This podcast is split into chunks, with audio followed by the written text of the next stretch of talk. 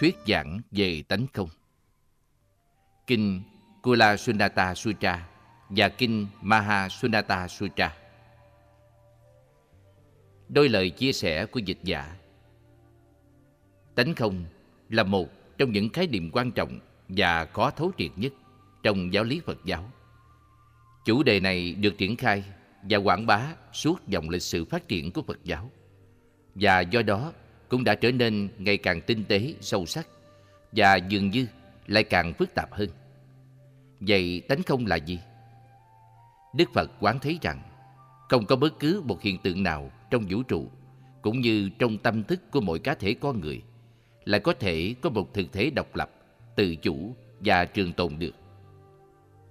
Bất cứ một hiện tượng nào được phát sinh ra cũng đều phải nhờ vào một sự kết hợp của nhiều nguyên nhân và nhiều điều kiện. Và chỉ cần thiếu một nguyên nhân hay một điều kiện, dù thật nhỏ và thứ yếu, trong sự kết hợp đó, thì hiện tượng ấy cũng sẽ không thể nào có được. Điều này cho thấy rằng, tất cả mọi hiện tượng đều mang tính cách cấu hợp và không hàm chứa một thực thể mang tính cách độc lập cá biệt nào cả. Sự vắng mặt của một thực thể độc lập và trường tồn ấy của mọi hiện tượng gọi là sự trống không hay tánh không của chúng. Tiếng Phạn là Sunnata và tiếng Bali là Sunnata. Khám phá ấy của Đức Phật mang tính cách vô cùng độc đáo và siêu diệt liên quan đến toàn bộ quá trình hiểu biết chung của con người từ tâm linh, triết học cho đến khoa học. Riêng đối với Phật giáo thì sự ứng dụng của khái niệm này đã đóng một vai trò then chốt trong việc tu tập nhằm mục đích giúp con người thoát khỏi khổ đau. Trong dòng lịch sử phát triển của Phật giáo thì khái niệm về tánh không luôn giữ một vị trí trọng điểm trong giáo lý và đã được vô số các vị đại sư nguyên bác triển khai dưới tất cả mọi khía cạnh. Học phái Theravada thì chủ trương tánh không hay bản chất vô ngã của một cá thể. Trung quán luận Madhyamika khai triển định nghĩa của khái niệm này rộng hơn và cho rằng tánh không là tính cách vô thực thể của tất cả mọi hiện tượng và tất nhiên trong đó có cả cái tôi của mỗi cá thể. Trung quán là một con đường hay một vị thế ở giữa. Đối với trung quán, tánh không không phải là một khái niệm triết học mà là một kinh nghiệm cảm nhận về thực thể tối hậu của mọi hiện tượng. Không dựa vào một tư duy mang tính cách cực đoan nào, không căn cứ vào một quan điểm nào, không đứng vào một vị thế nào, thì đấy chính là phương cách giúp thấu triệt được tánh không. Trung Quán còn nêu lên khái niệm về hai sự thật, tương đối và tuyệt đối. Sự thật tương đối hay sự tạo tác do điều kiện mà có của mọi hiện tượng gọi là tánh không. Duy thức học Sita Matra thì cho rằng tánh không của mọi hiện tượng, chính là sự phi đối nghịch giữa chủ thể và đối tượng. Có nghĩa là một sự nhận thức vượt lên trên tính cách nhị nguyên. Sự nhận thức nhị nguyên chỉ là một quá trình vận hành của ảo giác mang tính cách tạm thời và chỉ hiện ra bên trong tri thức của mỗi cá thể. Nói một cách khác là tất cả mọi hiện tượng nhận biết bằng sự phân biệt giữa chủ thể và đối tượng đều chỉ là ảo giác. Các tông phái và chi phái trong Phật giáo đều được hình thành bằng cách dựa vào các phép tu tập khác nhau. Thế nhưng trên mặt lý thuyết thì cũng căn cứ vào các cách hiểu về tánh không trên đây. Những lời thuyết giảng của Đức Phật qua các bài kinh nguyên thủy trong Tam Tạng Kinh cho thấy thật ngắn gọn, xúc tích, cụ thể và rất thực dụng, không mang nặng tính cách biện luận của triết học siêu hình. Tuy nhiên không phải vì thế mà kém sâu sắc hơn. Vậy Đức Phật đã thuyết giảng về tánh không trong những bài kinh nào? Kinh Kula Sunata Sutra và kinh Maha Sunata Sutra trong Trung A Hàm có thể xem là hai bài kinh quan trọng nhất mà Đức Phật đã thuyết giảng về tánh không. Thanasaro Bhikkhu dịch tựa của hai bài kinh này sang tiếng Anh là The Lesser Discourse on Emptiness và The Greater Discourse on Emptiness. Nếu dựa theo đó thì cũng có thể gọi hai bài kinh này là bài kinh ngắn về tánh không và bài kinh dài về tánh không. Ngoài ra, ý nghĩa của chữ không trong thuật ngữ tánh không cũng dễ bị hiểu sai. Bởi vì chữ này có hai nghĩa khác nhau. Chữ không gốc nôm có nghĩa là một sự phủ nhận và chữ không gốc kháng thì có nghĩa là một sự trống không, không hàm chứa hay cất giữ gì cả. Và ý nghĩa này mới đúng là ý nghĩa của chữ không trong thuật ngữ tánh không. Hai bản kinh sau đây được trích trong Trung A Hàm. Bài kinh ngắn về tánh không dựa theo các bản tiếng Pháp của Mohan Vijayaratna và tiếng Anh của Thanissaro Bhikkhu. Buret sur Ibet 11 tháng 6 2011 Quang Phong chuyển ngữ Kinh Kula Sunata Sutra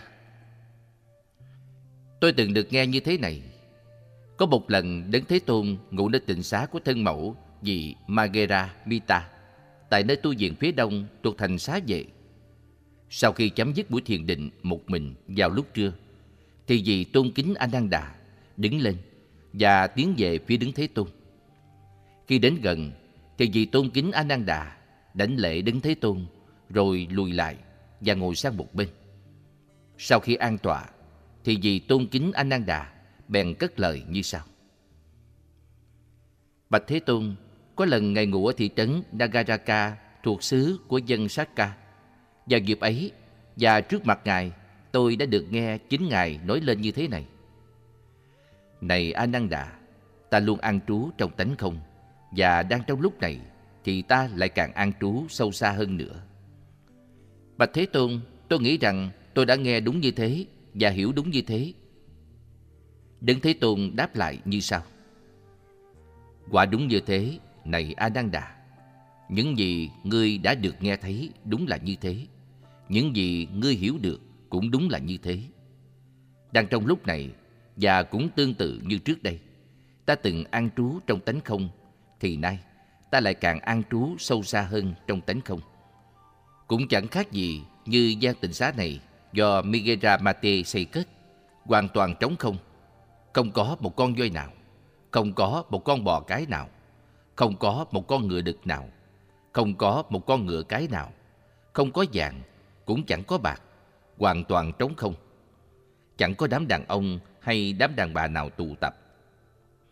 Gian tịnh xá duy nhất, không trống không về đặc tính độc nhất của nó, thiết lập bởi tập thể tăng đoàn. Cảm nhận về rừng Tương tự như thế, này Ananda, người tỳ kheo không tập trung vào sự cảm nhận liên quan đến ngôi làng, không tập trung vào sự cảm nhận liên quan đến con người, mà chỉ tập trung vào đặc tính duy nhất thiết lập trên sự cảm nhận liên quan đến khu rừng. Tư duy của người ấy lắng sâu vào sự cảm nhận về khu rừng. Tư duy của người ấy cảm thấy thích thú nơi ấy, trụ vào nơi ấy, tìm thấy sự giải thoát cho mình trong cảnh giới ấy. Do đó, người ấy cũng hiểu rằng Nơi này không có mối quan tâm nào phát sinh do sự cảm nhận về ngôi làng. Nơi này không có mối quan tâm nào phát sinh do sự cảm nhận về con người.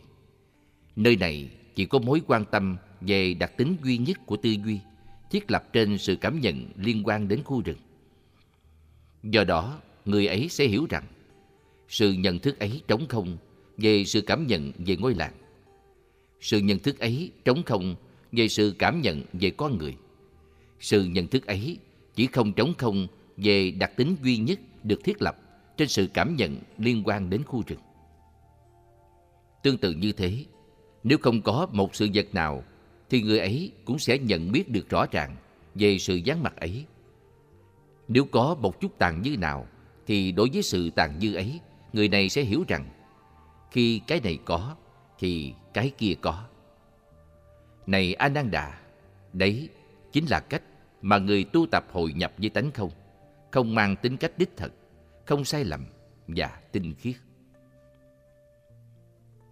Cảm nhận về đất Hơn nữa, này Ananda, người tỳ kheo không tập trung vào sự cảm nhận liên quan đến con người, không tập trung vào sự cảm nhận liên quan đến khu rừng, mà chỉ tập trung vào đặc tính duy nhất thiết lập trên sự cảm nhận liên quan đến đất. Này A Nan Đà, đấy cũng chẳng khác gì một tấm da bò được căng thật thẳng bằng một trăm cái cọc và không còn dính một chút mỡ nào cả.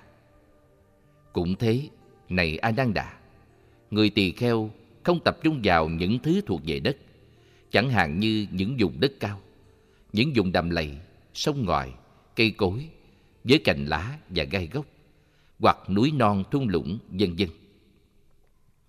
Mà chỉ tập trung vào đặc tính duy nhất, thiết lập trên sự cảm nhận về đất. Tư duy của người ấy lắng sâu vào sự cảm nhận liên quan đến đất.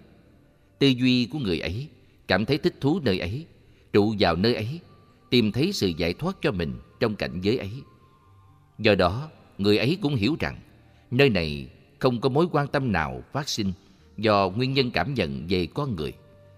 Nơi này không có mối quan tâm nào phát sinh do nguyên nhân cảm nhận về rừng. Nơi này chỉ có một mối quan tâm phát sinh từ đặc tính duy nhất của tư duy, thiết lập trên sự cảm nhận về đất. Vì thế, này Ananda, đấy chính là cách mà người ấy hòa nhập vào tánh không đích thực, không sai lầm và tinh khiết. Cảm nhận về không gian vô tận Hơn nữa, này Ananda, người tỳ kheo không tập trung vào sự cảm nhận về rừng, không tập trung vào sự cảm nhận về đất, mà chỉ tập trung vào đặc tính duy nhất thiết lập trên sự cảm nhận về bầu không gian vô tận. Tư duy của người ấy lắng sâu vào sự cảm nhận về bầu không gian vô tận. Tư duy của người ấy cảm thấy thích thú nơi ấy, trụ vào nơi ấy, tìm thấy sự giải thoát cho mình trong cảnh giới ấy. Do đó, người ấy cũng hiểu rằng nơi này không có mối quan tâm nào phát sinh do nguyên nhân cảm nhận về rừng. Nơi này không có mối quan tâm nào phát sinh do nguyên nhân cảm nhận về đất. Nơi này chỉ có mối quan tâm phát sinh từ đặc tính duy nhất của tư duy thiết lập trên sự cảm nhận liên quan đến bầu không gian vô tận. Vì thế, nếu không có một sự vật nào thì người ấy cũng nhận biết được rõ ràng về sự vắng mặt ấy. Nếu vẫn còn một chút tàn dư nào thì đối với sự tàn dư ấy, người này cũng hiểu rằng khi cái này có thì cái kia có. Do đó, này Ananda, đấy chính là cách mà người ấy hội nhập vào tánh không đích thực, không sai lầm và tinh khiết. Cảm nhận về bầu không gian của tri thức vô tận. Hơn nữa, này Ananda, người tỳ kheo không tập trung vào sự cảm nhận về đất, không tập trung vào sự cảm nhận về bầu không gian vô tận, mà chỉ tập trung vào bầu không gian của tri thức vô tận. Tư duy của người ấy lắng sâu vào sự cảm nhận về bầu không gian của tri thức vô tận. Tư duy của người ấy cảm thấy thích thú nơi ấy, trụ vào nơi ấy, tìm thấy sự giải thoát cho mình trong cảnh giới ấy. Do đó, người ấy sẽ hiểu rằng nơi này không có mối quan tâm phát sinh do nguyên nhân cảm nhận về đất. Nơi này không có mối quan tâm phát sinh do nguyên nhân cảm nhận về bầu không gian vô tận. Nơi này chỉ có mối quan tâm phát sinh từ đặc tính duy nhất của tư duy thiết lập trên sự cảm nhận liên quan đến bầu không gian của tri thức vô tận. Do đó, người ấy sẽ hiểu rằng sự nhận thức ấy trống không về sự cảm nhận về đất. Sự nhận thức ấy trống không về sự cảm nhận về bầu không gian vô tận.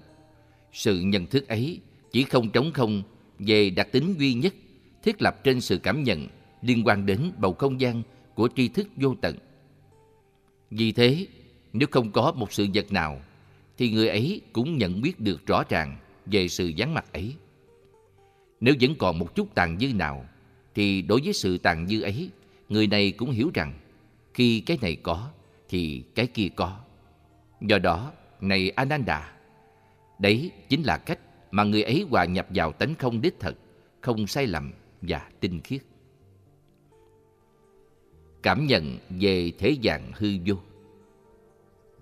Hơn thế nữa, này Ananda, người tỳ kheo không tập trung vào sự cảm nhận về bầu không gian vô tận, không tập trung vào sự cảm nhận về bầu không gian của tri thức vô tận, mà chỉ tập trung vào đặc tính duy nhất thiết lập trên sự cảm nhận liên quan đến thể dạng hư vô.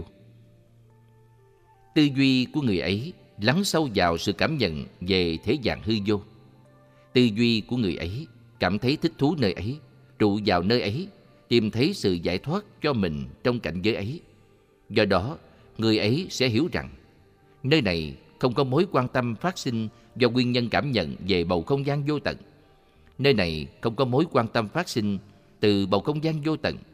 Nơi này không có mối quan tâm phát sinh do nguyên nhân cảm nhận về bầu không gian của tri thức vô tận. Nơi này chỉ có mối quan tâm phát sinh từ đặc tính duy nhất của tư duy thiết lập trên sự cảm nhận liên quan đến thể dạng hư vô. Do đó, người ấy sẽ hiểu rằng sự nhận thức ấy trống không về sự cảm nhận về bầu không gian vô tận. Sự nhận thức ấy trống không về sự cảm nhận về bầu không gian của tri thức vô tận. Sự nhận thức ấy chỉ không trống không về đặc tính duy nhất của sự cảm nhận về thể dạng hư vô.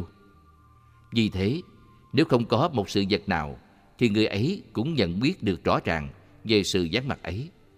Nếu vẫn còn một chút tàn dư nào, thì đối với sự tàn dư ấy, người này cũng hiểu rằng khi cái này có, thì cái kia có. Do đó, này a nan đà đấy chính là cách mà người ấy hòa nhập vào tánh không đích thực, không sai lầm và tinh khiết. Không cảm nhận, thế nhưng cũng không phải không cảm nhận. Hơn nữa, này a nan đà người tỳ kheo không tập trung vào sự cảm nhận về bầu không gian tri thức vô tận, không tập trung vào sự cảm nhận về thế dạng hư vô, mà chỉ tập trung vào đặc tính duy nhất thiết lập trên sự cảm nhận liên quan đến thể dạng không cảm nhận cũng không phải không cảm nhận. Tư duy của người ấy lắng sâu vào sự cảm nhận về thể dạng không cảm nhận cũng không phải không cảm nhận. Tư duy của người ấy cảm thấy thích thú nơi ấy, trụ vào nơi ấy, tìm thấy sự giải thoát cho mình trong cảnh giới ấy. Do đó, người ấy sẽ hiểu rằng nơi này không có mối quan tâm phát sinh do nguyên nhân cảm nhận về bầu không gian của tri thức vô tận. Nơi này không có mối quan tâm phát sinh do nguyên nhân cảm nhận về thế dạng hư vô. Nơi này chỉ có mối quan tâm phát sinh từ nguyên nhân của đặc tính duy nhất của tư duy thiết lập trên sự cảm nhận liên quan đến thể dạng không cảm nhận cũng không phải không cảm nhận. Do đó, người ấy sẽ hiểu rằng sự nhận thức ấy trống không về sự cảm nhận về bầu không gian của tri thức vô tận. Sự nhận thức ấy trống không về sự cảm nhận về thế dạng hư vô. Sự nhận thức ấy chỉ không trống không về đặc tính duy nhất của tư duy thiết lập trên sự cảm nhận liên quan đến thể dạng không cảm nhận cũng không phải không cảm nhận. Vì thế, nếu không có một sự vật nào, thì người ấy cũng nhận biết được rõ ràng về sự vắng mặt ấy. Nếu vẫn còn một chút tàn dư nào, thì đối với sự tàn dư ấy, người này cũng hiểu rằng khi cái này có, thì cái kia có. Do đó, này Ananda, đấy chính là cách mà người ấy hòa nhập với tánh không đích thực, không sai lầm và tinh khiết. Cảm nhận về thế gian tập trung tâm thần không chủ đích. Hơn nữa, này Ananda, một người tu tập không tập trung vào sự cảm nhận về thế dạng hư vô, không tập trung vào sự cảm nhận về thế dạng không cảm nhận cũng không phải không cảm nhận, mà chỉ tập trung vào đặc tính duy nhất thiết lập trên sự cảm nhận liên quan đến thể dạng tập trung tâm thần không chủ đích. Tư duy của người ấy lắng sâu vào sự cảm nhận về thế dạng tập trung tâm thần không chủ đích. Tư duy của người ấy cảm thấy thích thú nơi ấy, trụ vào nơi ấy, tìm thấy sự giải thoát cho mình trong cảnh giới ấy. Do đó, người ấy sẽ hiểu rằng thể dạng tập trung tâm thức không chủ đích ấy sở dĩ có là nhờ vào nhiều điều kiện tạo ra nó, tức là liên đới với lục giác. Vì thế, nếu nó là một thể dạng được tạo tác bởi tư duy, thì nó cũng sẽ không tránh khỏi sự tan biến. Khi người ấy hiểu được điều này và nhìn thấy được điều này, thì tư duy của người ấy cũng sẽ loại bỏ được sự ô nhiễm của sự thèm muốn dục tính. Tư duy của người ấy cũng sẽ loại bỏ được vô minh. Khi nào người ấy đã loại bỏ hết những thứ ấy, thì sự hiểu biết sẽ hiện ra, và người ấy sẽ dục thốt lên.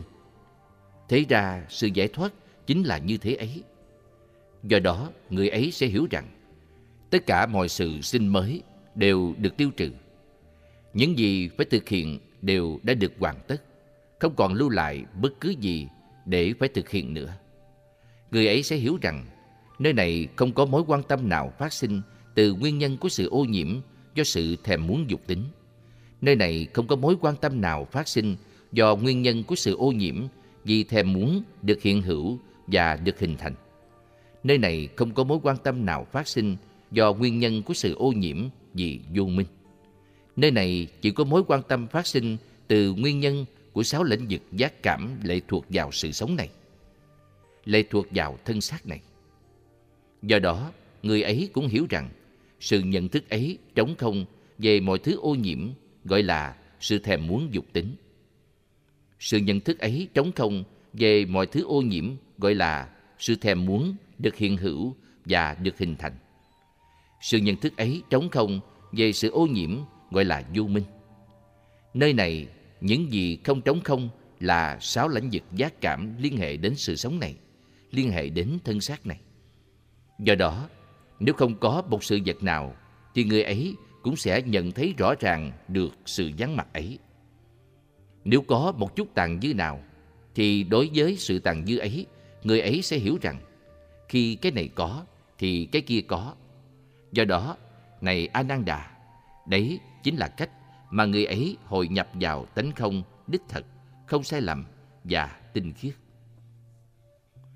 Này Ananda, trong quá khứ thật xa xưa, nếu có những người tu hành và giáo sĩ từng hội nhập và thường trú trong tánh không hoàn toàn tinh khiết, vô song và tối thượng, thì tất cả những người ấy cũng đã hội nhập và thường trú đúng trong chính cái tánh không hoàn toàn tinh khiết, vô song và tối thượng ấy.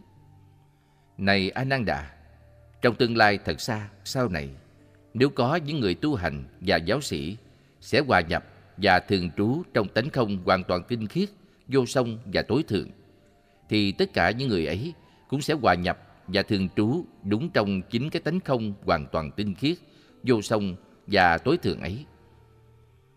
Này A Nan Đà, trong thời hiện tại, nếu có những người tu hành và giáo sĩ đang đạt được và an trú trong tánh không hoàn toàn tinh khiết, vô song và tối thượng, thì tất cả những người ấy cũng đang hội nhập và thường trú đúng trong chính cái tánh không hoàn toàn tinh khiết, vô song và tối thượng ấy.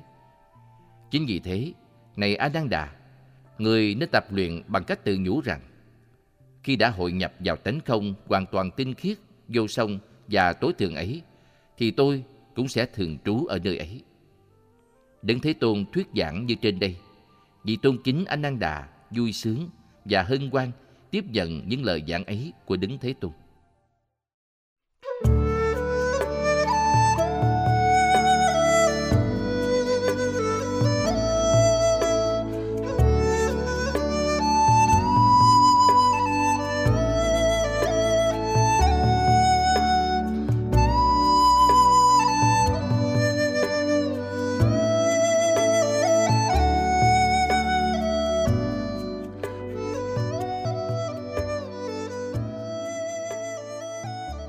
Kinh Maha Sunnata Sutra. Tôi từng được nghe như thế này. Có lần đứng Thế Tôn ngụ tại vùng của bộ tộc Thích Ca tại thành Ca Tỳ Lá Vệ trong khu vườn Ni Câu Đà. Và buổi sớm tinh sương, đứng Thế Tôn mặc áo cà sa, khoác thêm y thượng, ôm bình bát đi vào thành Ca Tỳ Lá Vệ để khất thực. Sau khi khất thực ở thành Ca Tỳ Lá Vệ, ăn xong và trở về thì Đấng Thế Tôn thân hành đến nơi trú ngụ của một người dân Sakka là Kala Khemaka để nghỉ trưa. Hôm ấy, nhiều chỗ nằm đã được dọn sẵn tại nơi trú ngụ của người dân Sakka, tên là Kala Khemaka này. Đấng Thế Tôn trông thấy có nhiều chỗ nghỉ ngơi được dọn sẵn. Khi nhìn thấy các chỗ nghỉ ngơi ấy, Đấng Thế Tôn bèn tự hỏi, nếu có nhiều chỗ nghỉ ngơi như thế này, thì tất phải có nhiều tỳ kheo đang sinh hoạt nơi đây. Trong lúc ấy thì vị tôn kính A Nan Đà cùng với một số các tỳ kheo khác còn đang lo mai mặt ở nhà của một người dân Sakka khác tên là Gata. Đến chiều tối, sau khi buổi thiền định một mình chấm dứt thì Đấng Thế Tôn thân hành đến nhà của vị Sắc Ca tên Gatha. Khi đến nhà người này thì Đấng Thế Tôn ngồi vào một chiếc ghế đã được đặt sẵn. Sau khi an tọa thì Ngài hỏi vị tôn kính Ananda như thế này. Có nhiều chỗ nghỉ ngơi đã được dọn sẵn ở nhà của vị Sát Ca là Kala Kemaka. Vậy tất có nhiều tỳ kheo đang sinh hoạt ở nơi ấy. Bạch Thế Tôn, quả đúng như thế. Có nhiều chỗ nghỉ ngơi được dọn sẵn tại nhà của vị Sát Ca tên là Kala Kemaka. Nhiều vị tỳ kheo đang sinh hoạt ở đấy vì hiện nay là lúc đang phải may mặc. Này Ananda, người tỳ kheo không được tỏ ra nổi bật hơn các người khác trong cuộc sống tập thể, không được tìm kiếm lạc thú trong cuộc sống tập thể, không được tìm cách khiến người khác chú ý đến mình trong cuộc sống tập thể. Nếu người ấy thật sự muốn tìm kiếm cho mình niềm an vui trong cuộc sống tập thể, niềm vui thú trong cuộc sống tập thể, niềm hân hoan trong cuộc sống tập thể. Thế nhưng, này Ananda, một người tu hành không thể nào là chỉ biết tìm sự thỏa mãn trong cuộc sống tập thể, lạc thú trong cuộc sống tập thể, thụ hưởng tiền nghi trong cuộc sống tập thể. Nếu chỉ biết tìm kiếm sự an vui trong cuộc sống tập thể, sự thích thú trong cuộc sống tập thể, sự thụ hưởng trong cuộc sống tập thể, thì người ấy sẽ chẳng bao giờ tìm được dễ dàng, không hề trở ngại và không khó khăn. Niềm vui thú thật sự của sự từ bỏ, niềm vui thú trong sự đơn độc, niềm vui thú trong sự an bình, niềm vui thú trong sự tỉnh thức. Thật thế, này Ananda, người tỳ kheo không thể nào là chỉ biết tìm sự thỏa mãn trong cuộc sống tập thể, sự thích thú trong cuộc sống tập thể, sự thụ hưởng trong cuộc sống tập thể. Nếu người ấy chỉ biết tìm sự thỏa mãn trong cuộc sống tập thể, sự thích thú trong cuộc sống tập thể, sự thụ hưởng trong cuộc sống tập thể, thì người ấy sẽ chẳng bao giờ hội nhập và thường trú trong thể dạng giải thoát của tâm thức được. Dù chỉ là tạm thời và vẫn còn vướng mắc trong sự thích thú hay vĩnh viễn và vượt khỏi mọi sự khích động. Thế nhưng, một người tỳ kheo cũng không thể nào sống đơn độc, tách rời ra khỏi tập thể, mà lại có thể hội nhập và thường trú trong sự giải thoát, dù chỉ là tạm thời mà vẫn còn vướng mắc trong sự thích thú hoặc vĩnh viễn và vượt khỏi mọi sự kích động được. Này Ananda, ta không hình dung ra được bất cứ một thể dạng nào mà sự thay đổi và biến dạng của nó lại không mang lại lo buồn, ta thán, đớn đau, khốn cùng và tuyệt vọng cho một người chỉ biết say mê thể dạng ấy và tìm kiếm sự thích thú trong thể dạng ấy. Thế nhưng, có một nơi an trú trong tâm thức mà Như Lai đã khám phá ra được. Nơi ấy Như Lai không hướng vào bất cứ một chủ đề suy tư nào mà chỉ hội nhập và thường trú trong sự trống không của nội tâm. Trong lúc thường trú nơi ấy và xuyên qua cảnh giới ấy, nếu có những người đến giếng Như Lai, thì dù họ là các tỳ kheo hay tỳ kheo ni, là người thế tục, là đàn ông hay đàn bà, là vua chúa, là quan lại chốn triều đình, là các vị lãnh đạo giáo phái và các môn đệ của họ, thì tâm thức của Như Lai lúc nào cũng hướng vào sự đơn độc, mở rộng vào sự đơn độc, tiếp nhận sự đơn độc, nhìn vào sự đơn độc, tận hưởng sự từ bỏ. Và sau khi đã loại bỏ được các phẩm năng cơ bản làm dấy lên các sự sao động tâm thần, thì Như Lai chỉ đàm đạo với họ về những gì thật cần thiết và để tự họ cáo từ. Vì thế, này a nan đà, nếu một tỳ kheo mong cầu, xin cho tôi được hòa nhập và an trú trong sự trống không của nội tâm, thì người ấy phải hướng tâm thức mình vào nội tâm, trụ lại nơi ấy, hội nhập vào nơi ấy, tập trung thật vững vàng vào nơi ấy. Vậy làm thế nào để người tỳ kheo có thể đạt được một tâm thức biết hướng vào nơi ấy, trụ lại nơi ấy, hội nhập vào nơi ấy, tập trung thật vững vàng hướng vào nơi ấy? Đấy là trường hợp của người tỳ kheo đã loại bỏ được sự thèm muốn dục tính, loại bỏ được các phẩm tính chưa được hoàn hảo. Để hội nhập và thường trú trong cấp bậc thiền na thứ nhất, trong cấp bậc thiền na thứ hai, thứ ba, thứ tư, tức là thể dạng tinh khiết của sự thanh thản và tỉnh thức, không thích thú, cũng không khổ đau. Đấy là cách mà một người tỳ kheo đạt được một tâm thức thăng bằng. Trong sự trống không của nội tâm, trụ lại nơi ấy, hội nhập vào nơi ấy, tập trung vào nơi ấy. Người ấy hội nhập vào sự trống không nội tâm. Khi đã hội nhập vào sự trống không nội tâm, thì tâm thức của người ấy không còn cảm nhận sự thích thú, sự tội nguyện, mà chỉ phát huy thật thăng bằng và tận hưởng sự trống không ấy trong nội tâm. Đấy là cách mà người này đạt được sự tỉnh thức đúng vào lúc ấy. Người ấy hội nhập vào tánh không thuộc bên ngoài.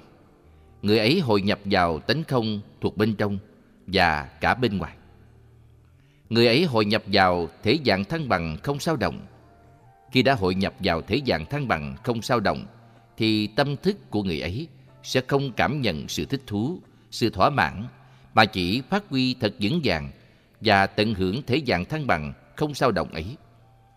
Nếu đúng như thế, thì người này sẽ hiểu rằng khi tôi đã hội nhập vào sự thăng bằng không sao động ấy, thì tâm thức tôi không cảm nhận sự thích thú, sự thỏa mãn, mà chỉ phát huy vững vàng và tận hưởng thế dạng thăng bằng không sao động ấy.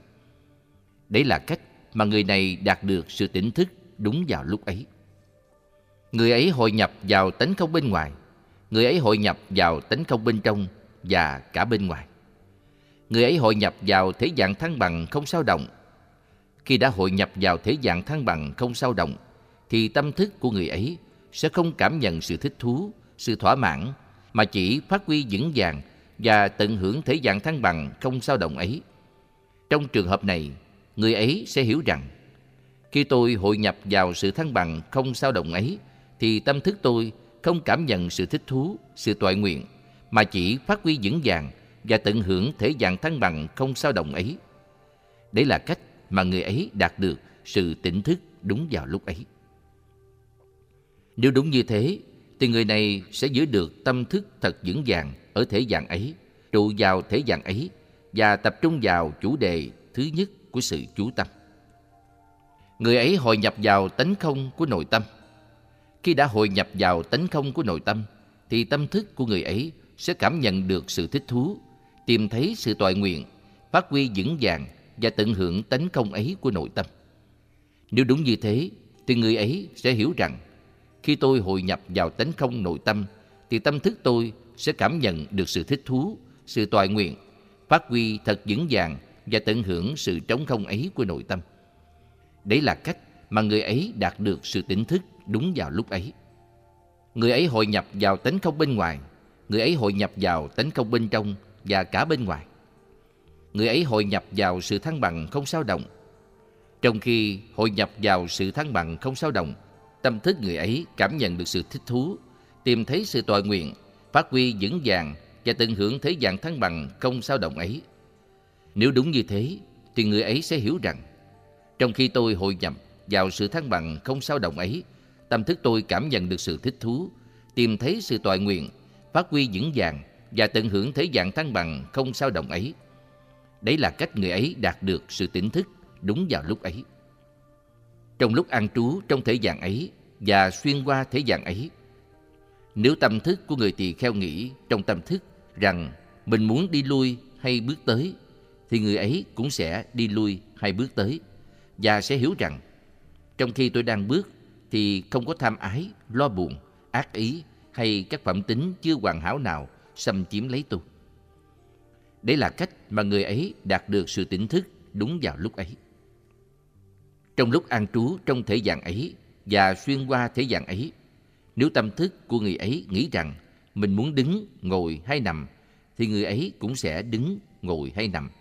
Và trong tâm thức sẽ nghĩ rằng, trong khi tôi đang nằm thì không có tham ái, lo buồn, ác ý hay các phẩm tính chưa hoàn hảo nào xâm chiếm lấy tôi. Đấy là cách mà người ấy đạt được sự tỉnh thức đúng vào lúc ấy. Trong lúc an trú trong thế dạng ấy và xuyên qua thế dạng ấy, nếu tâm thức của người ấy nghĩ rằng mình muốn nói, thì người ấy sẽ quyết tâm. Tôi nhất quyết không nói những gì thấp hèn, nhảm nhí, tầm thường, thô bỉ, ti tiện, không mang lại sự tỉnh ngộ, không đánh tan được sự mê đắm, không mang lại sự đình chỉ, sự thanh thản, sự hiểu biết trực tiếp, sự tỉnh thức và sự giải thoát.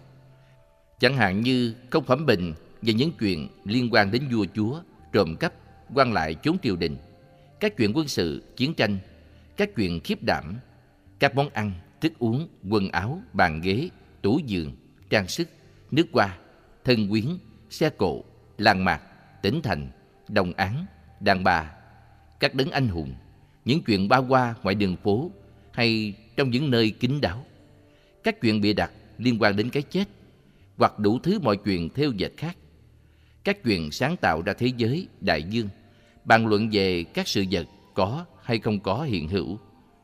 Đấy là cách mà người ấy đạt được sự tỉnh thức đúng vào lúc ấy. Thế nhưng khi đã dứt quyết, tôi chỉ nói lên những lời thận trọng nhằm phát huy sự hiểu biết, mang lại sự tỉnh ngộ, đánh tan sự mê đắm, mang lại sự đình chỉ, sự thanh thản, sự quán thấy trực tiếp, sự tỉnh thức và sự giải thoát. Chẳng hạn như nói lên sự khiêm tốn, sự toại nguyện, sự đơn độc, những lời ngay thật, nêu cao sự kiên trì, đạo đức, sự chú tâm, sáng suốt, buông xả, trí tuệ, giác ngộ và sự giải thoát. Đấy chính là cách mà người ấy đạt được sự tỉnh thức đúng vào lúc ấy. Trong khi thường trú trong thể dạng ấy và xuyên qua thể dạng ấy, nếu tâm thức của người ấy nghĩ rằng mình muốn suy nghĩ, thì người ấy sẽ quyết tâm. Tôi nhất quyết không suy nghĩ những gì thấp hèn, nhảm nhí, tầm thường, thô bỉ, ti tiện, không mang lại sự tỉnh ngộ, đánh tan được sự mê muội, mang lại sự đình chỉ, sự thanh thản, sự quan thấy trực tiếp, sự tỉnh thức và sự giải thoát. Chẳng hạn như không suy nghĩ về những thứ ám ảnh dục tính, các tư duy bệnh hoạn, các ý đồ độc ác. Đấy là cách mà người ấy đạt được sự tỉnh thức đúng vào lúc ấy. Thế nhưng khi đã nhất quyết, tôi chỉ suy nghĩ về những gì cao quý, vượt bực, trực tiếp mang lại sự hòa diệu cho những người chung quanh. Chẳng hạn như suy nghĩ về sự từ bỏ, về các tư duy lành mạnh, các ý nghĩ vô hại. Đấy là cách mà người ấy đạt được sự tỉnh thức đúng vào lúc ấy. Này Ananda, có năm mối dây trói buộc về dục tính. Vậy năm mối dây ấy là gì? Đấy là hình tướng nhận biết được bằng mắt, thích thú, vui mắt, duyên dáng, quyến rũ, thèm muốn, khêu gợi. Âm thanh nhận biết được bằng tai. Mùi nhận biết được bằng mũi. Vị nhận biết được bằng lưỡi. Cảm giác da chạm nhận biết được bằng thân thể. Đấy là năm mối dây dục tính mà người tỳ kheo phải thường xuyên cảnh giác. Bất cứ lúc nào hoặc chỉ trong một vài trường hợp xảy ra, tôi nhận biết được là năm mối dây dục tính ấy thật sự có hiện ra trong tôi hay không. Sau khi suy xét, và nếu người tỳ kheo nhận thấy rằng trong hoàn cảnh này hay hoàn cảnh nọ, tôi nhận biết được năm mối dây dục tính đó thật sự có hiện ra trong tôi. Nếu đúng như thế, thì người ấy sẽ hiểu rằng sự đam mê và thèm muốn về năm mối dây dục tính vẫn chưa được loại bỏ trong tôi. Đấy chính là cách mà người ấy đạt được sự tỉnh thức đúng vào lúc ấy. Có năm thứ cấu hợp của sự bám víu, ngũ quẩn mà người tỳ kheo phải chủ động và theo dõi sự phát sinh và tan biến của chúng. Chẳng hạn như hình tướng, sắc. Nguyên nhân làm phát sinh ra chúng, sự tan biến của chúng. Chẳng hạn như sự cảm nhận, thọ. Chẳng hạn như sự nhận thức, tưởng. Chẳng hạn như những sự tạo dựng, hành. Chẳng hạn như tri thức, thức. Chẳng hạn như nguyên nhân làm phát sinh ra chúng, sự tan biến của chúng. Nếu chủ động và theo dõi được sự phát sinh và tan biến của năm thứ cấu hợp của sự bám víu ấy, thì người tỳ kheo sẽ loại bỏ được ý nghĩ cho rằng năm thứ cấu hợp của sự bám víu ấy chính là tôi. Nếu đúng như thế, thì người ấy sẽ hiểu rằng tôi loại bỏ mọi ý nghĩ từ tôn và không nhận rằng năm thứ cấu hợp của sự bám víu chính thật là tôi. Đấy là cách mà người ấy đạt được sự tỉnh thức đúng vào lúc ấy. Này Ananda, những phẩm tính ấy vô cùng thiền xảo, cao quý, siêu nhiên, mà những kẻ hung ác không thể nào đạt được. Này Ananda, theo ý của người, thì vì mục đích nào mà một người đệ tử nên bước theo vị thầy, mặc dù phải chịu mọi sự ngược đãi? Bạch Thế Tôn, đối với chúng tôi thì giáo huấn bắt nguồn từ Đấng Thế Tôn. Ngài là vị chỉ đạo, là người phân xử. Vì thế tốt hơn hết, xin Đấng Thế Tôn hãy giải thích cho câu hỏi ấy. Sau khi được nghe Đấng Thế Tôn giải thích, thì các tỳ kheo sẽ ghi nhớ ý nghĩa của những lời giải thích ấy. Này Ananda, quả không tốt cho người đệ tử bám sát vào một vị thầy để nghe giảng, nghe kệ và giáo lý mà không tự quán xét. Tại sao lại như thế? Này Ananda, từ lâu nay, người đã từng được nghe những lời giáo huấn, từng ghi nhớ, thảo luận, kết hợp và thẩm xét những lời giáo huấn ấy bằng trí thông minh của mình và cũng đã thấu triệt được những lời giáo huấn ấy dựa vào các quan điểm của chính mình. Thế nhưng khi phải nói lên những điều ấy thì phải thật thận trọng, nhất thiết phải mang lại sự tỉnh thức, giác ngộ và giải thoát. Chẳng hạn như nói lên những lời khiêm tốn, sự toại nguyện, nếp sống đơn độc, sự ngay thật, khuyến khích sự kiên trì, đạo đức, tập trung, sự sáng suốt, buông xả, trí tuệ, giác ngộ và sự giải thoát. Chính vì muốn được nghe những lời nói ấy, mà người đệ tử nên bước theo người thầy và kết chặt với người thầy, mặc dù phải chịu mọi sự ngược đãi. Thế nhưng trong trường hợp ấy, cũng có thể xảy ra sự hữu quá cho người thầy, sự hữu quá cho người đệ tử, sự hữu quá cho người có cuộc sống đạo hạnh. Vậy sự hữu quá của người thầy có nghĩa là gì?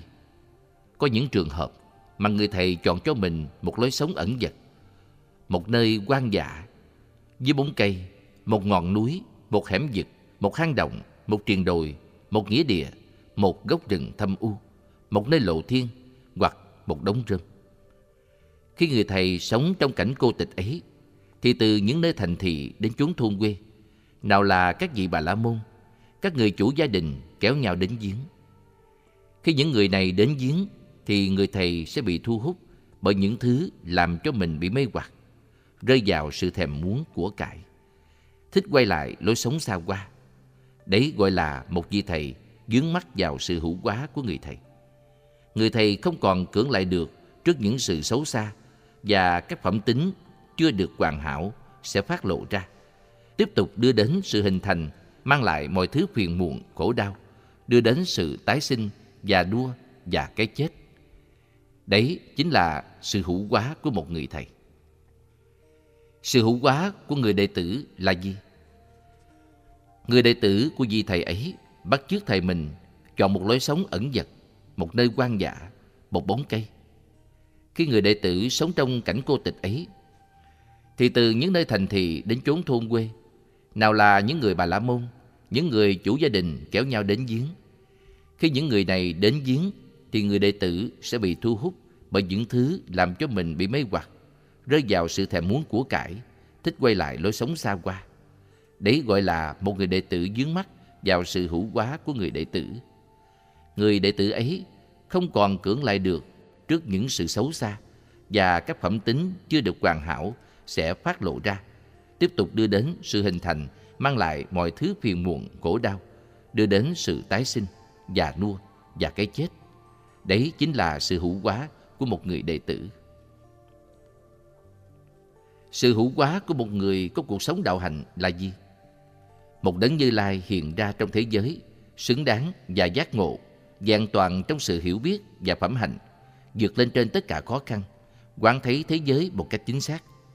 Đấy là vì hướng dẫn toàn năng giúp những ai mong muốn được biến cải, là một vị thầy cho cả thiên nhân lẫn con người, là vị giác ngộ, là đấng thế tôn. Vị ấy chọn một cuộc sống ẩn dật, một nơi quan giả một bóng cây, một ngọn núi, một hẻm vực, một hang động, một triền đồi, một nghĩa địa, một gốc rừng thâm u, một nơi lộ thiên hay một đống rơm.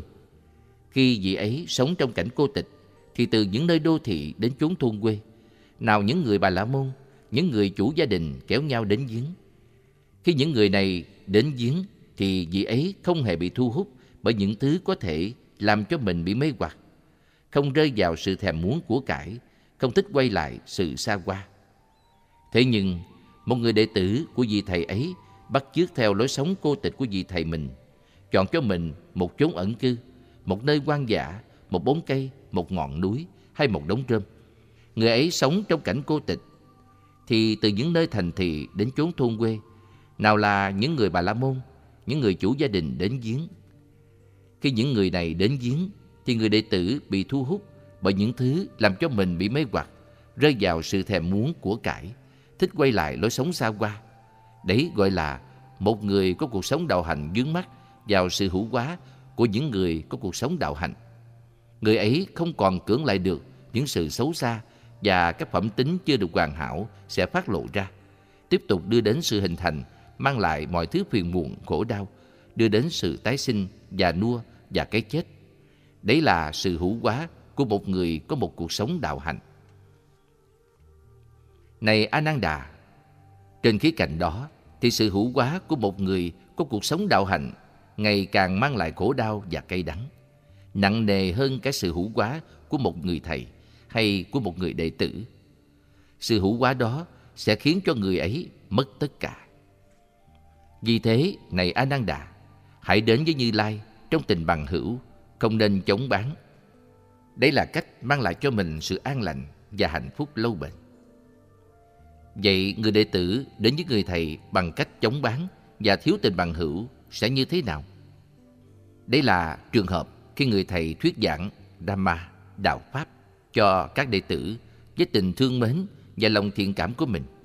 Mong cầu các đệ tử được mọi sự an lành. Đây là sự an lành và niềm phúc hạnh cho các đệ tử. Thế nhưng, các đệ tử thì lại lơ là không chịu lắng nghe, không hướng tâm vào sự giác ngộ. Nếu chỉ quan tâm đến những gì bên cạnh thì tất nhiên họ sẽ đi lệch ra bên ngoài những lời giảng huấn của người thầy. Đấy là cách mà các người đệ tử đến với người thầy như những người chống bán, không phải là bằng hữu. Vậy những người đệ tử đến với người thầy với tình bằng hữu và không chống bán sẽ như thế nào? Đấy là trường hợp khi người thầy thuyết giảng Dhamma Đạo Pháp cho các đệ tử với tất cả tình thương mến và lòng thiện cảm của mình, mong cầu các đệ tử được mọi sự an lành. Đây là sự an lành và niềm phúc hạnh cho các đệ tử. Các đệ tử thì lắng tai nghe và hướng tâm vào sự giác ngộ. Nhờ không hướng nhìn vào những gì bên cạnh nên họ sẽ không đi lệch ra ngoài những lời giáo huấn của người thầy. Đấy là cách mà các người đệ tử đến với người thầy như bằng hữu, không phải là những người chống bán.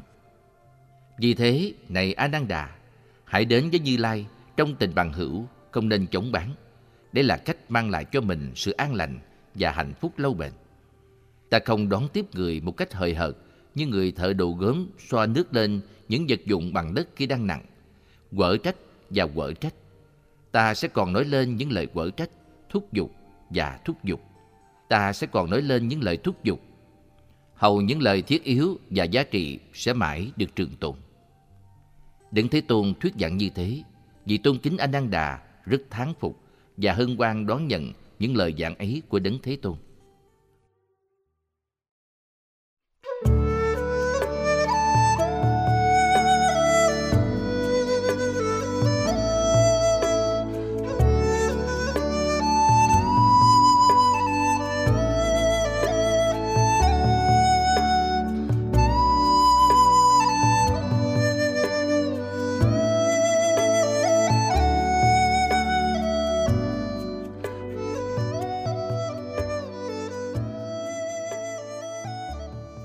Đức Phật thuyết giảng về vô ngã.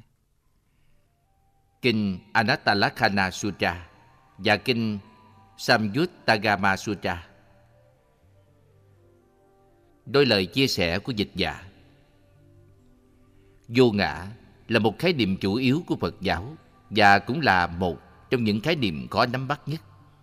Đức Phật không hề chủ trương và cũng không tham gia tranh biện về các vấn đề siêu hình Thế nhưng, ngay sau bài thuyết giảng đầu tiên làm nồng cốt cho toàn bộ đạo Pháp là Tứ Diệu Đế. Ngài đã không do dự chút nào khi nêu lên khái niệm về vô ngã. Thật vậy, lúc đó, ngoài năm người đệ tử đầu tiên vừa được nghe giảng về Tứ Diệu Đế, thì chưa có ai biết đến đạo Pháp của Đức Phật là gì. Trong bối cảnh tín ngưỡng thời bấy giờ, hầu hết mọi người đều tin vào một thứ linh hồn trường tồn và bất biến hiện hữu bên trong mỗi cá thể và một thứ đại linh hồn hay cái ngã tối thượng bên ngoài nhân dạng con người và thuộc một nơi nào đó trong vũ trụ. Đối với Đức Phật thì tất cả mọi hiện tượng đều không ngừng hình thành, không có một ngoại lệ nào cả. Vì thế, chúng không hàm chứa bất cứ một thực thể cố định hay bất biến nào. Đức Phật chỉ chấp nhận một cái tôi như là một ảo giác do tâm thức tạo dựng. Cái tôi đó chỉ có giá trị trên phương diện quy ước. Ngài giảng rằng, sự nắm bắt một cái tôi hay một cái ngã chỉ là cách đồng hóa những cấu hợp tạm thời tạo ra một cá thể. Như là một cái tôi vững bền để bám víu vào đấy. Sự bám víu đó chính là nguyên nhân mang lại khổ đau và buộc chặt chúng ta trong cõi luân hồi. Đức Phật thuyết giảng về vô ngã trong rất nhiều bản kinh khác nhau. Thế nhưng từ trung thì có hai cách giảng chính. Cách thứ nhất là đã phá các ý nghĩ sai lầm, cho rằng cái ấy của tôi, tôi là cái ấy, cái ấy là cái ngã của tôi. Cách thứ hai là bác bỏ ý nghĩ cho rằng một cấu hợp hay một tổng thể gồm nhiều cấu hợp là cái ngã. Đối với cách dạng thứ nhất, Đức Phật liên kết vô ngã với khái niệm về năm thứ cấu hợp tạo ra cái thể con người gọi là ngũ quẩn. Khi thuyết giảng theo cách thứ hai, thì Đức Phật liên kết vô ngã với khái niệm về 12 mối dây kết nối gọi là thập nhị nhân duyên. Một cách tổng quát, khi muốn tìm hiểu một khái niệm nào đó thì nên đặt nó vào bối cảnh toàn bộ của đạo Pháp. Đây là cách giúp chúng ta nhìn thấy chính xác hơn vị trí và vai trò của khái niệm ấy liên hệ với các khái niệm khác trong giáo lý như thế nào. Hơn nữa, một tầm nhìn bao quát sẽ giúp chúng ta quán nhận được toàn bộ các khái niệm trong đạo Pháp một cách mạch lạc hơn. Và khi đã quen với cách quán nhận ấy, thì sự hiểu biết cũng sẽ trở nên trực tiếp hơn. Không cần mỗi lần phải nhờ đến lý luận và sự phân tích. Sau đây là hai bản kinh ngắn ghi lại những lời thuyết giảng của Đức Phật, tiêu biểu cho hai cách thuyết giảng trên đây. Kinh Anattalat Kanasutra Bản việt dịch dưới đây dựa vào bản tiếng Pháp do Mohan Vijayaratna dịch từ tiếng Bali. Bản gốc trong tương ưng bộ kinh Samyutta Nikaya.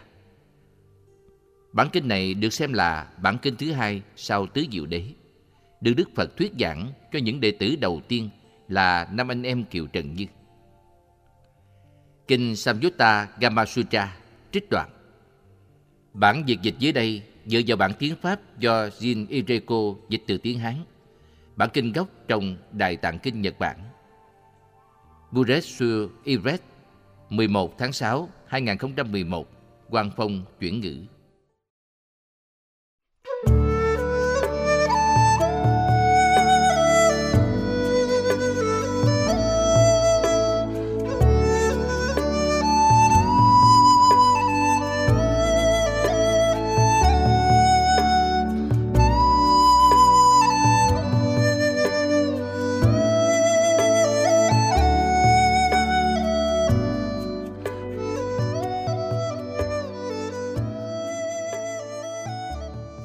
Kinh Anattalat Kanasutra. Tôi từng được nghe như thế này. Một lần Đấng Thế Tôn ngủ tại vườn Lộc Quyển, Trong khu rừng Tiên Quyển gần thành Ba La Nại. Đấng Thế Tôn cất lời và nói với năm vị tỳ kheo như sau. Này các tỳ kheo, Hình tướng không phải là cái ngã. Nếu như hình tướng đúng thật là cái ngã, Này các tỳ kheo, Thì hình tướng đâu phải gánh chịu bệnh tật. Và đối với thân xác thì người ta có thể bảo rằng đối với tôi thì thân xác của tôi chỉ có thể như thế này mà không thể như thế khác được. Trong khi đó, bởi vì thân xác không phải là cái ngã, cho nên thân xác phải gánh chịu bệnh tật và người ta sẽ không thể nào có thể bảo rằng đối với tôi thì thân xác của tôi chỉ có thể như thế này mà không thể là như thế khác được. Này các tỳ kheo, cảm giác không phải là cái ngã. Nếu như giác cảm đúng là cái ngã, này các tỳ kheo, thì giác cảm đâu có phải gánh chịu bệnh tật. Và như thế, đối với giác cảm người ta sẽ có thể bảo rằng đối với tôi thì giác cảm của tôi chỉ có thể như thế này mà không thể như là thế khác được.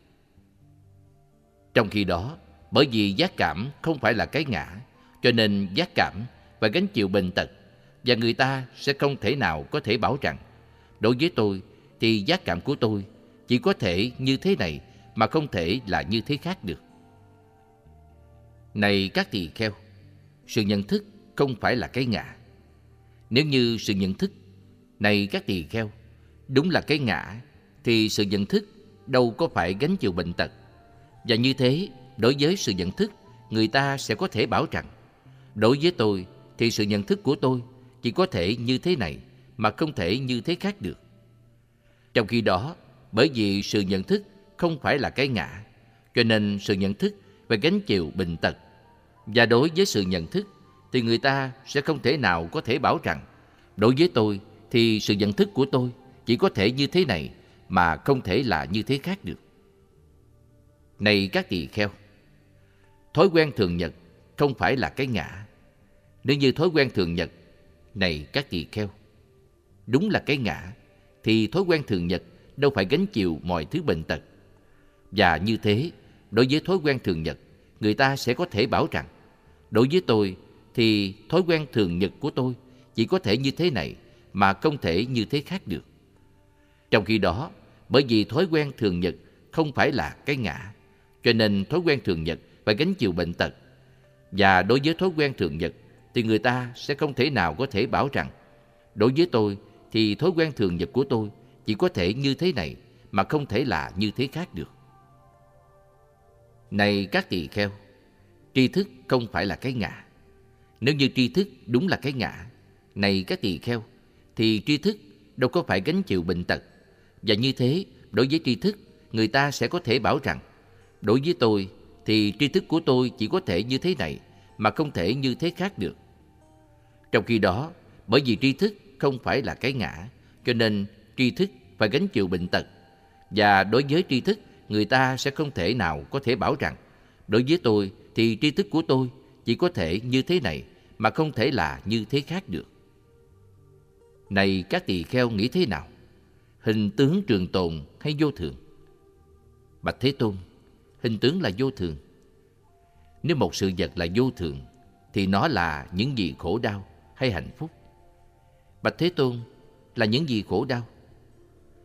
Vậy thì nếu những gì vô thường là khổ đau và gánh chịu sự biến đổi, thì đối với những thứ ấy, người ta có thể bảo rằng đấy là cái của tôi, đấy chính là tôi, đấy là cái ngã của tôi hay không?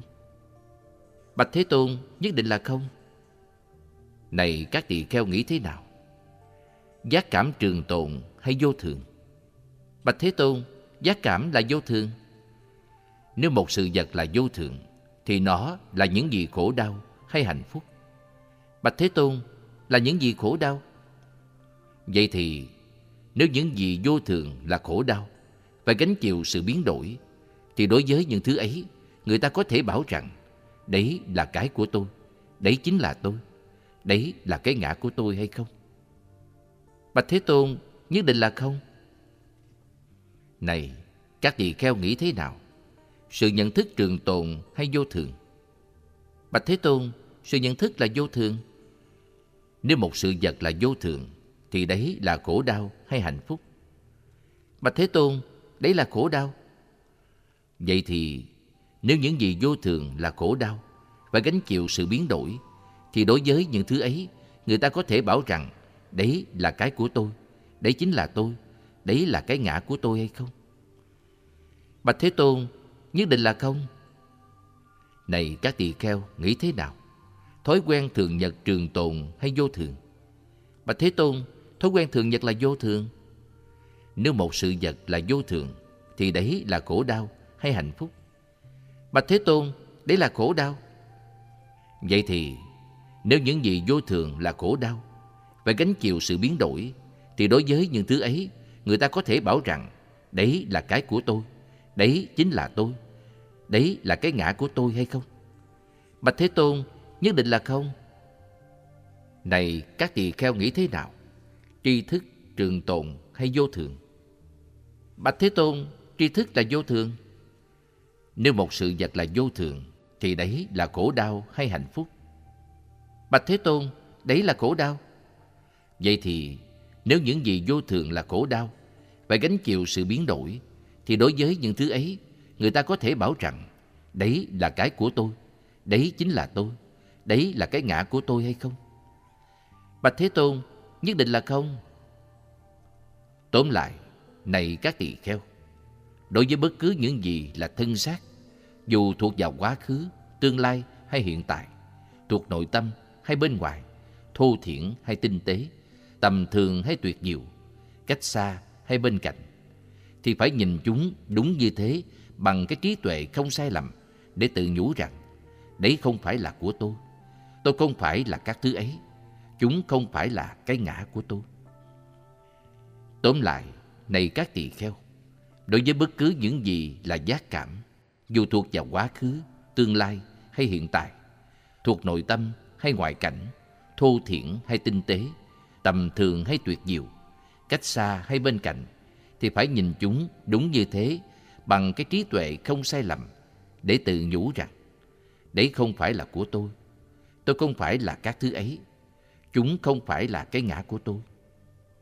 Tóm lại, này các tỳ kheo, đối với bất cứ gì thuộc vào sự nhận thức, dù thuộc vào quá khứ, tương lai hay hiện tại, nội tâm hay ngoại cảnh, thô thiển hay tinh tế, tầm thường hay tuyệt diệu, cách xa hay bên cạnh, thì phải nhìn chúng đúng như thế bằng cái trí tuệ không sai lầm để tự nhủ rằng đấy không phải là của tôi.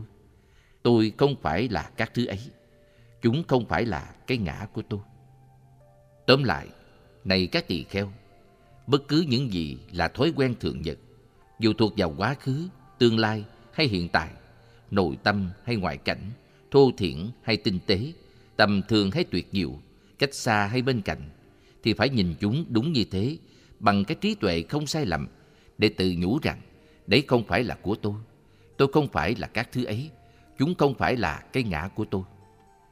Tóm lại, này các tỳ kheo, bất cứ những gì là tri thức, dù thuộc vào quá khứ, tương lai hay hiện tại, nội tâm hay ngoại cảnh, thô thiển hay tinh tế, tầm thường hay tuyệt diệu, cách xa hay bên cạnh, thì phải nhìn chúng đúng như thế bằng cái trí tuệ không sai lầm để tự nhủ rằng đấy không phải là của tôi. Tôi không phải là các thứ ấy. Chúng không phải là cái ngã của tôi. Này các tỳ kheo, nếu biết nhìn mọi sự vật bằng cách như thế, thì một người đệ tử hiểu biết sẽ không còn bám víu vào thân xác, không còn bám víu vào cảm giác, không còn bám víu vào sự nhận thức, không còn bám víu vào thói quen thường nhật, không còn bám víu vào tri thức. Khi loại bỏ được chúng, thì sẽ không còn thèm khát nữa. Khi nào không còn bám víu nữa, thì người đệ tử ấy cũng sẽ tự giải thoát cho mình khỏi mọi dục vọng. Khi đã tự giải thoát khỏi mọi dục vọng, thì người đệ tử ấy cũng sẽ chợt nhận ra rằng thế ra sự giải thoát cũng chính là như thế đấy. Và người đệ tử ấy cũng sẽ hiểu được là tất cả mọi sự tái sinh đã bị hủy diệt. Chỉ có con đường đạo hành tinh khiết là tồn tại. Những gì phải chấm dứt đã chấm dứt. Không còn bất cứ gì lưu lại để chờ đợi được thực hiện. Không còn lại gì nữa để mà hình thành. Đừng Thế Tôn thuyết giảng như trên đây. Năm vị tỳ kheo đều thỏa dạ và hân hoan đón nhận những lời giáo huấn của Ngài. Hơn thế nữa, ngay trong khi mà họ còn đang nghe giảng, thì mọi ô nhiễm trong tâm thức đã lần lượt được tẩy quế. Vào thời điểm ấy, hiển hiện lên trong thế gian này sáu vị A-la-hán.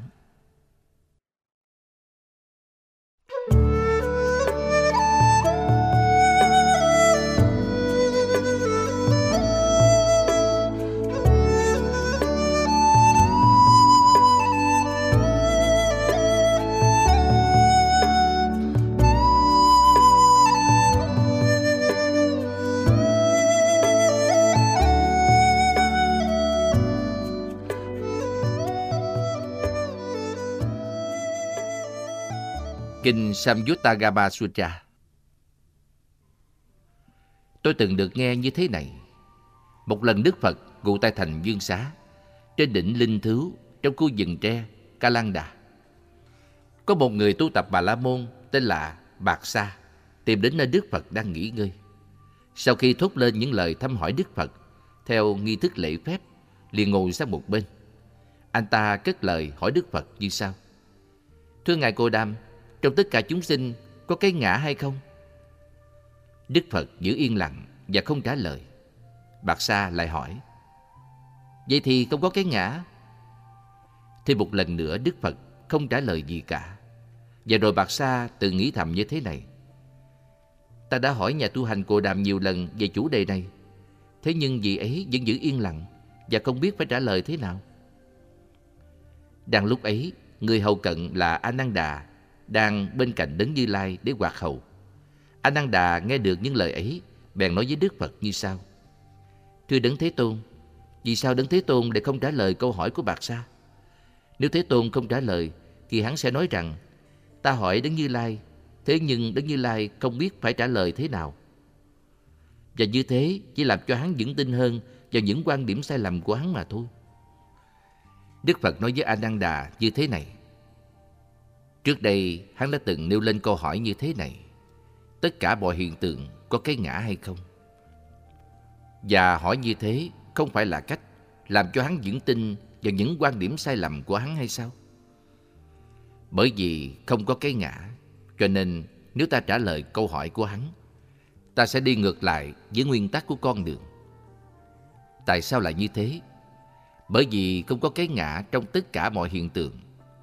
Vậy còn có cái ngã nào để mà ta có thể trả lời cho hắn? Nếu làm như thế, ta chỉ củng cố thêm sự quan mang của hắn từ trước đến nay.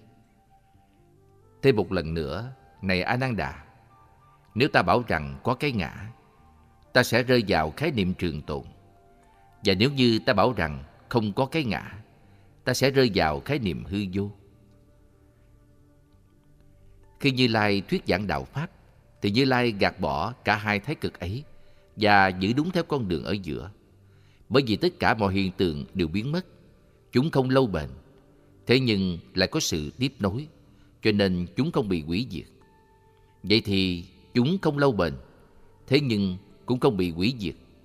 Chẳng qua chính là do nguyên nhân mà từ cái này có cái kia. Chính bởi vì từ cái này sinh ra mà cái kia sinh ra, và chính vì cái này không sinh ra mà cái kia cũng không sinh ra. Do đó, chính vì vô minh mà có sự tạo tác của nghiệp. Vì nguyên nhân của sự tạo tác của nghiệp mà có tri thức. Vì nguyên nhân tri thức nên có tổng thể thân sát tâm thần. Vì nguyên nhân thân sát tâm thần mà có sáu cơ sở của sáu chức năng. Vì nguyên nhân sáu cơ sở của sáu chức năng nên có sự tiếp xúc. Vì nguyên nhân tiếp xúc nên có giác cảm. Vì nguyên nhân giác cảm nên có sự thèm khát. Vì nguyên nhân thèm khát nên có sự bám víu. Vì nguyên nhân bám víu nên có sự hình thành. Vì nguyên nhân hình thành nên có sự sinh. Vì nguyên nhân của sự sinh nên có già đua và cái chết. Và cả sự lo buồn, khổ nhọc, đớn đau, hối tiếc và cả một khối lớn khổ đau. Do đó, khi nguyên nhân chấm dứt, hậu quả chấm dứt, có nghĩa là khi vô minh chấm dứt, sự tạo tác của nghiệp chấm dứt. Khi sự tạo tác của nghiệp chấm dứt, tri thức chấm dứt.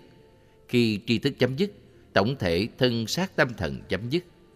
Khi tổng thể thân sát tâm thần chấm dứt, sáu cơ sở của sáu chức năng chấm dứt.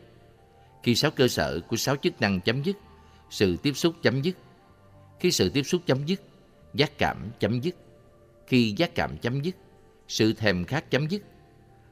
Khi sự thèm khát chấm dứt, sự bám víu chấm dứt. Khi sự bám víu chấm dứt, sự hình thành chấm dứt. Khi sự hình thành chấm dứt, sự sinh chấm dứt. Khi sự sinh chấm dứt, già nua và cái chết chấm dứt, kể cả những lo buồn, khổ nhọc, đớn đau, hối tiếc và cả một khối lớn khổ đau. Sau khi Đức Phật thuyết giảng những điều ấy, các tỳ kheo được nghe đều tiếp nhận những lời giảng ấy với sự hân hoan và cùng nhau mang ra thực hành.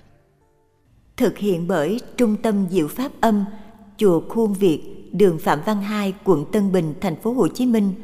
Website diệu pháp âm.net